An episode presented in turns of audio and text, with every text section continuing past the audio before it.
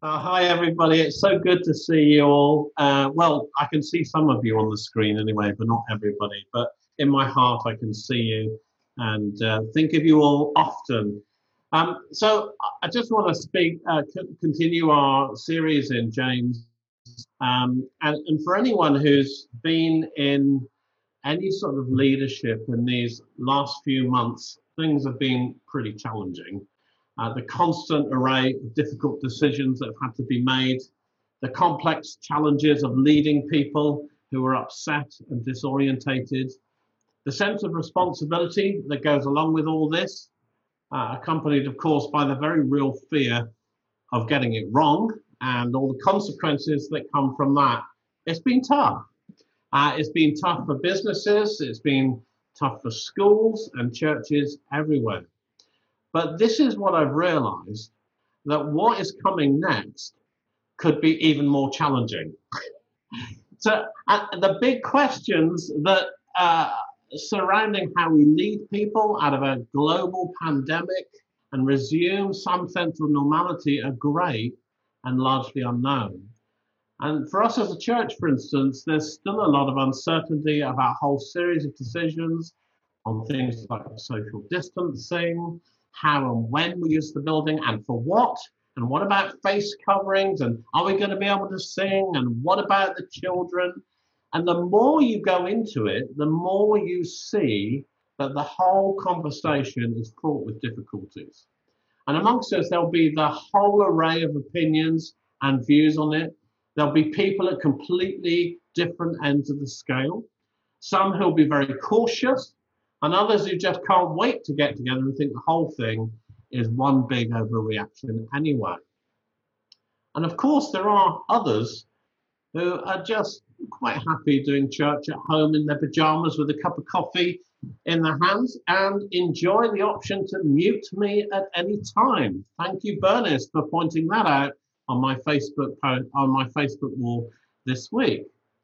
But in all seriousness, this is actually quite a tricky environment that we find ourselves in. And if we don't deal gently with one another and show lots of kindness and grace, we could end up with lots of hurt people and conflicts in our relationship that's quite unnecessary actually if we just allow a bit of space for others to work things out.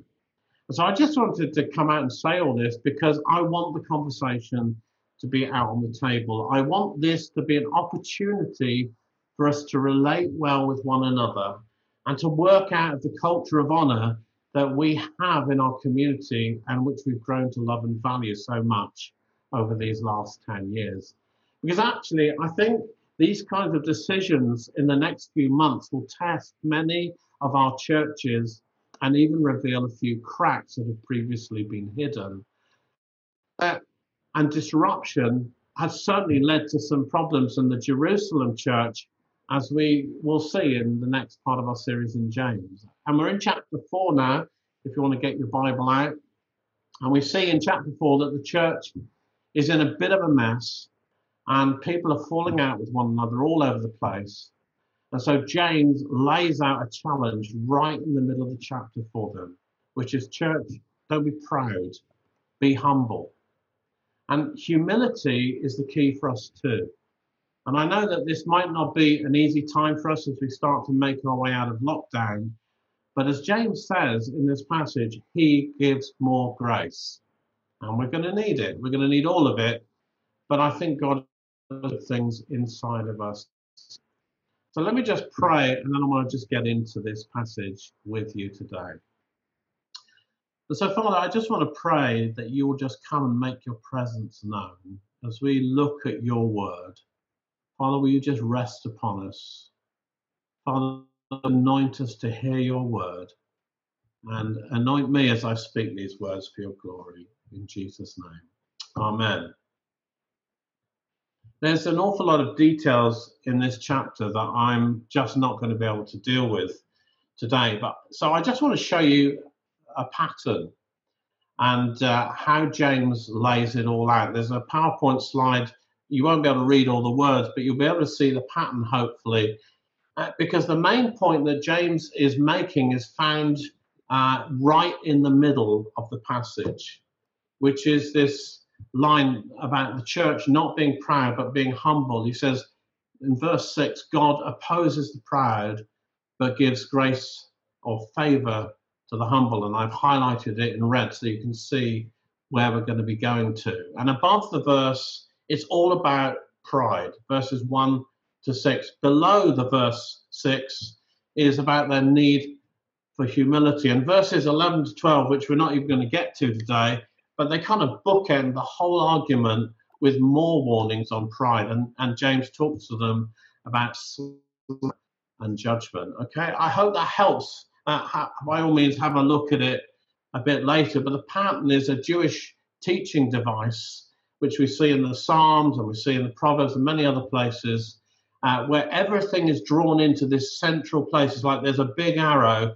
pointing to this verse as James draws us in to this thinking uh, of how to govern the church in a time of crisis. Don't be proud, be humble. So don't be proud, first of all. Let me take you quickly through the top half of the chapter, which opens with James, this question from James. He says, What causes fights and quarrels among you? Don't they come from your desires that battle within you? I mean, don't you love it when preachers ask, answer their own questions like that? What causes the fights and quarrels? I'll tell you, it's the desires within you. Now, we don't know exactly what these fights and quarrels were about, but we know that the church was in a great state of upheaval, traumatized by the murder of one of their leaders, which a lot of them had witnessed. I mean, can you imagine? They were scattered, fleeing for their lives, many of them still in hiding.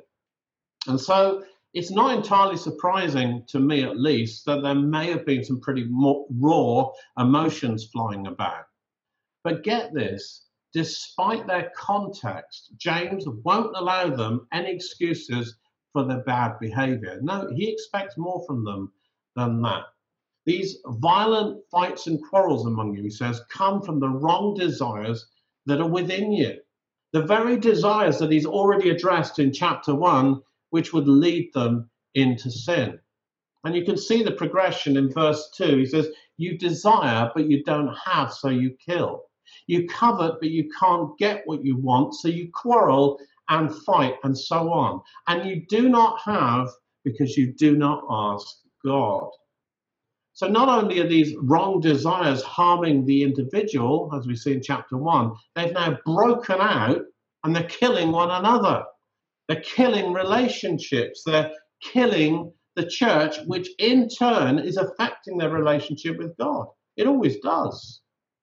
Because it, their prayers, it seems, are no longer being answered. So James says, you don't have because you don't ask God. There, there's a disconnection even with God. And even then, James says in verse 3 when you ask, you don't receive because you ask with the wrong motives, that you may spend it, spend what you get on your pleasures. And these few verses show us what pride is made up of it's wrong desires, wrong motives, wrong attitudes, selfishness. And look where it's all leading friendship with the world, which isn't friendship with God. Verse 4 You adulterous people. I mean, can you imagine somebody addressing the church like that? You adulterous people, so strong. But don't you know, he says, that friendship with the world means enmity, that means hatred of God. Therefore, anyone who chooses to be a friend of the world becomes an enemy, like Satan, of God. An enemy. And then this leads us up to this central command in verse 6, where he reminds them of the proverb that God opposes the proud, namely, God opposes them. It's pretty hard hitting stuff. I mean, James isn't the kind of guy you'd want to speak to if you're going through a hard time. But you see, James wants them to know just how dangerous a place they're in. This is a place that's much more dangerous uh, than the persecutors that seek them. They're working against God Himself, siding with Satan. So he says, You need to humble yourselves. There's a choice, you see. Uh, did you see that? James says, anyone who chooses to be a friend of the world, even in the turmoil and relational upset, he says, there's a choice. The world's way of doing things, which has its roots in pride, or that of the kingdom. And, and we've got a choice too in how we choose to respond in times of difficulty. A choice not reflected in the world. I mean, you've only got to look at what's happening all around us at the moment in our nation. There's just so much arrogance and pride in everything the lies, the dodging, you know, anything but the admission of wrong or even just, we made a mistake, guys, sorry.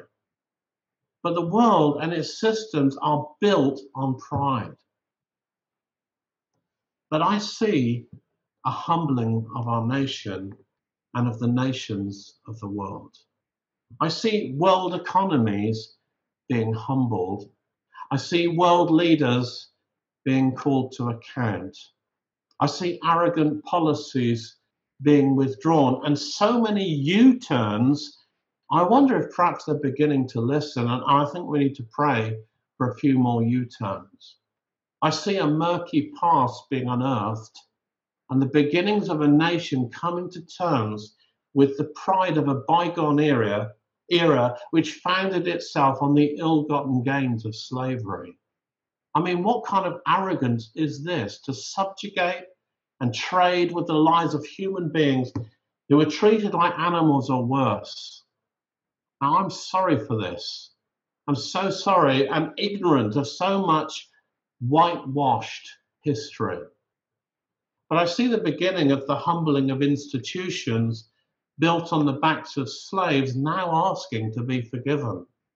I see many in authority taking the knee, and previous icons and monuments being pulled down as sordid histories are being seen for what they truly are.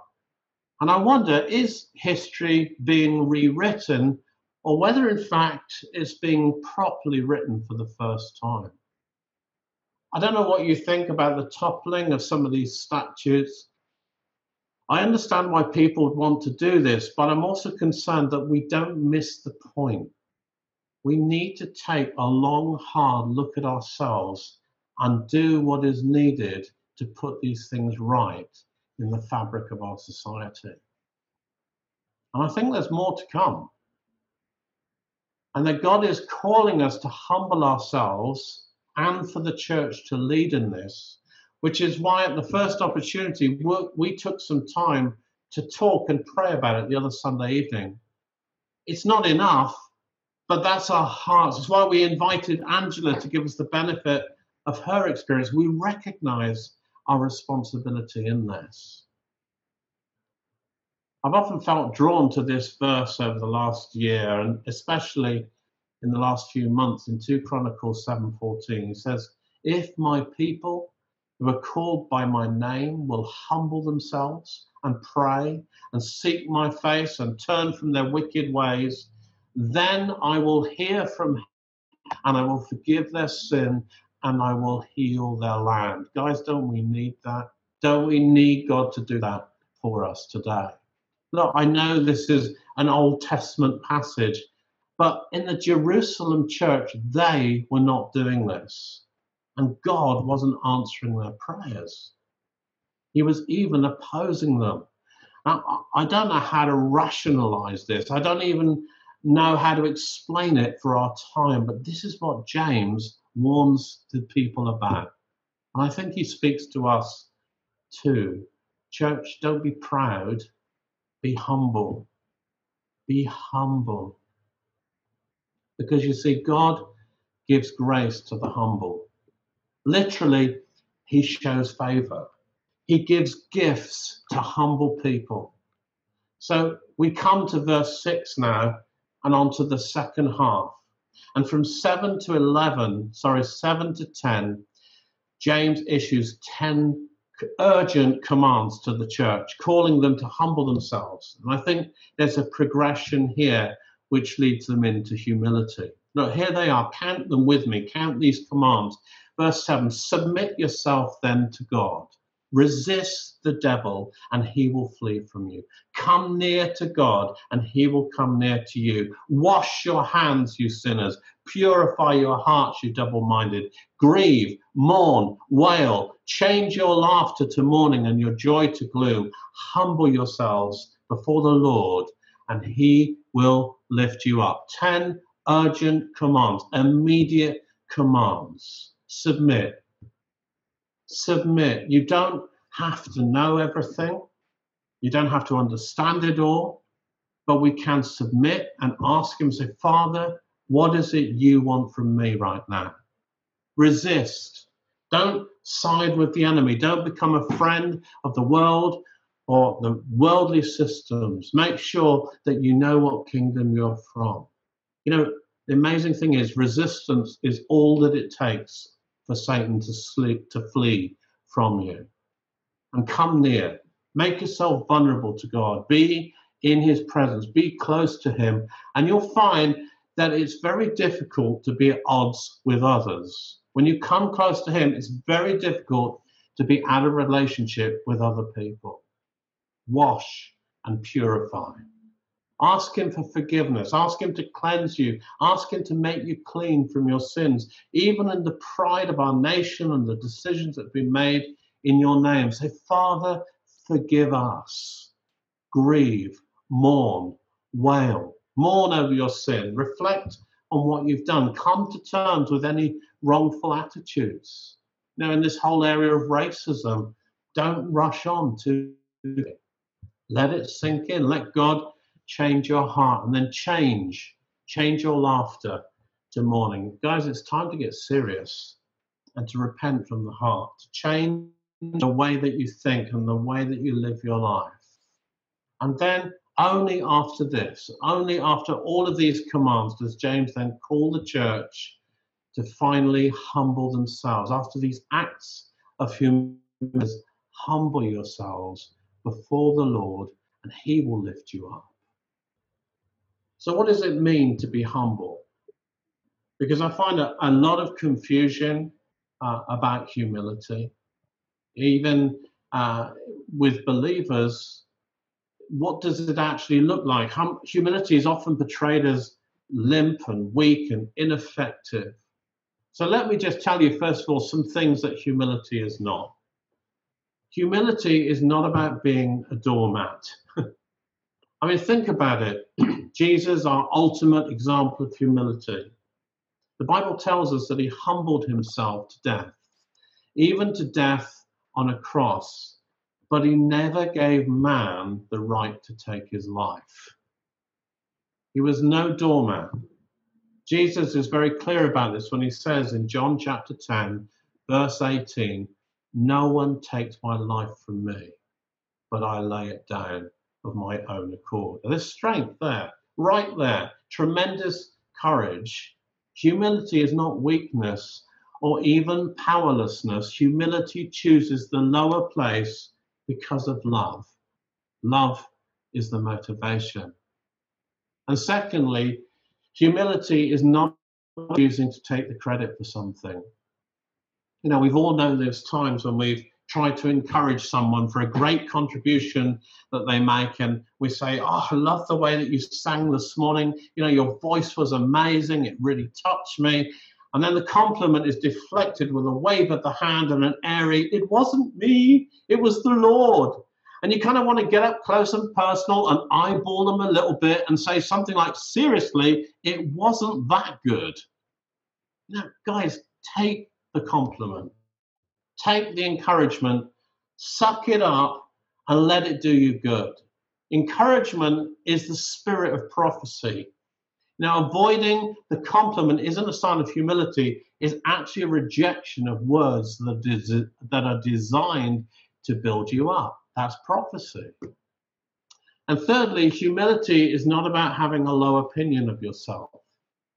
I love this line that I heard from my friend Phil Wilthew uh, when he said that humility is not thinking less of yourself, but thinking about yourself less. Shall I say that again? I think that's good, isn't it?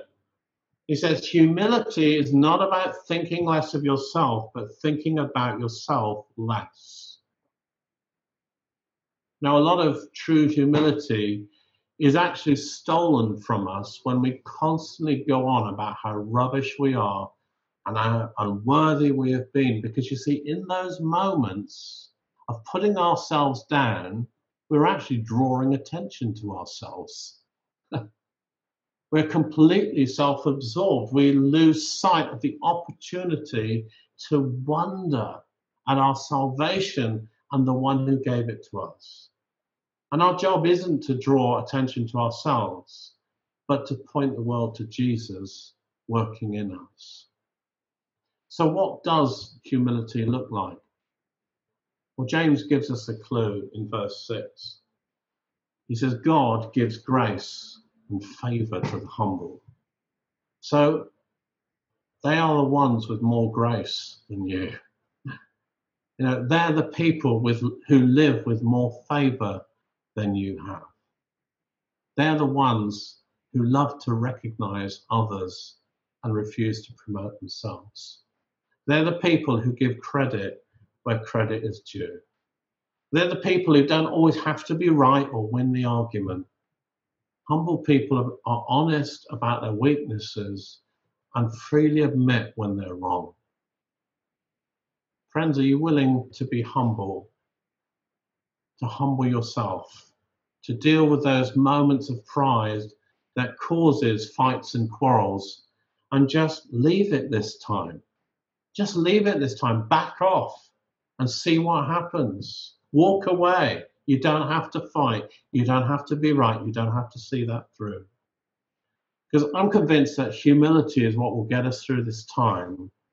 And we'll come out the other side as the people that God loves to bless. I don't think any of us can escape the turbulent re entry into the world that many coming out of lockdown are facing at the moment. You know, there are a lot of angry, worried, and unhappy people out there at the moment. And sorry, I don't think it's going to get a whole lot easier for some time to come. But the posture of humility is the key. It's the antidote to division, the salve of fear and insecurity. People who are humble have a kind of peace about them because they don't have to fight for what has already been won. They don't need to quarrel because they already know who they are. You know, as leaders, we'll probably make some mistakes Okay, actually, I guarantee it, and I'm not even being humble. but pray for us. And if we get things wrong, will you help us? Um, will you be gentle with us as you'd want us to be with you? You know, as a church, we have a beautiful way of relating with one another in this culture of honor, this culture that we've worked so hard to build over the last 10 years. And I think the Father delights in the culture that we have. So let's operate out of that culture even through this time. But I'd be remiss if I didn't also draw your attention again to that bigger context of humbling that I think we're experiencing in our nation. These 10 commands that we looked at in James relate to all the injustices that are currently being unearthed in the core of our history. Take it seriously. Don't move on too quickly. Now is the time to weep and mourn and search our own hearts for our part in it too. So, what would God have you do? What is your contribution personally to make this right? Church, don't be proud. Be humble. Father God, I know that this is a, a, difficult message, uh, but then we're in a difficult time. And Father, I want to ask you for your grace, for your grace to be released amongst us. Father, will your presence be with us? Will you lead us? And Father, we just want to say, as we often say together, that this is your church. This is your church. Have your way with us and be glorified. In Jesus' name, amen.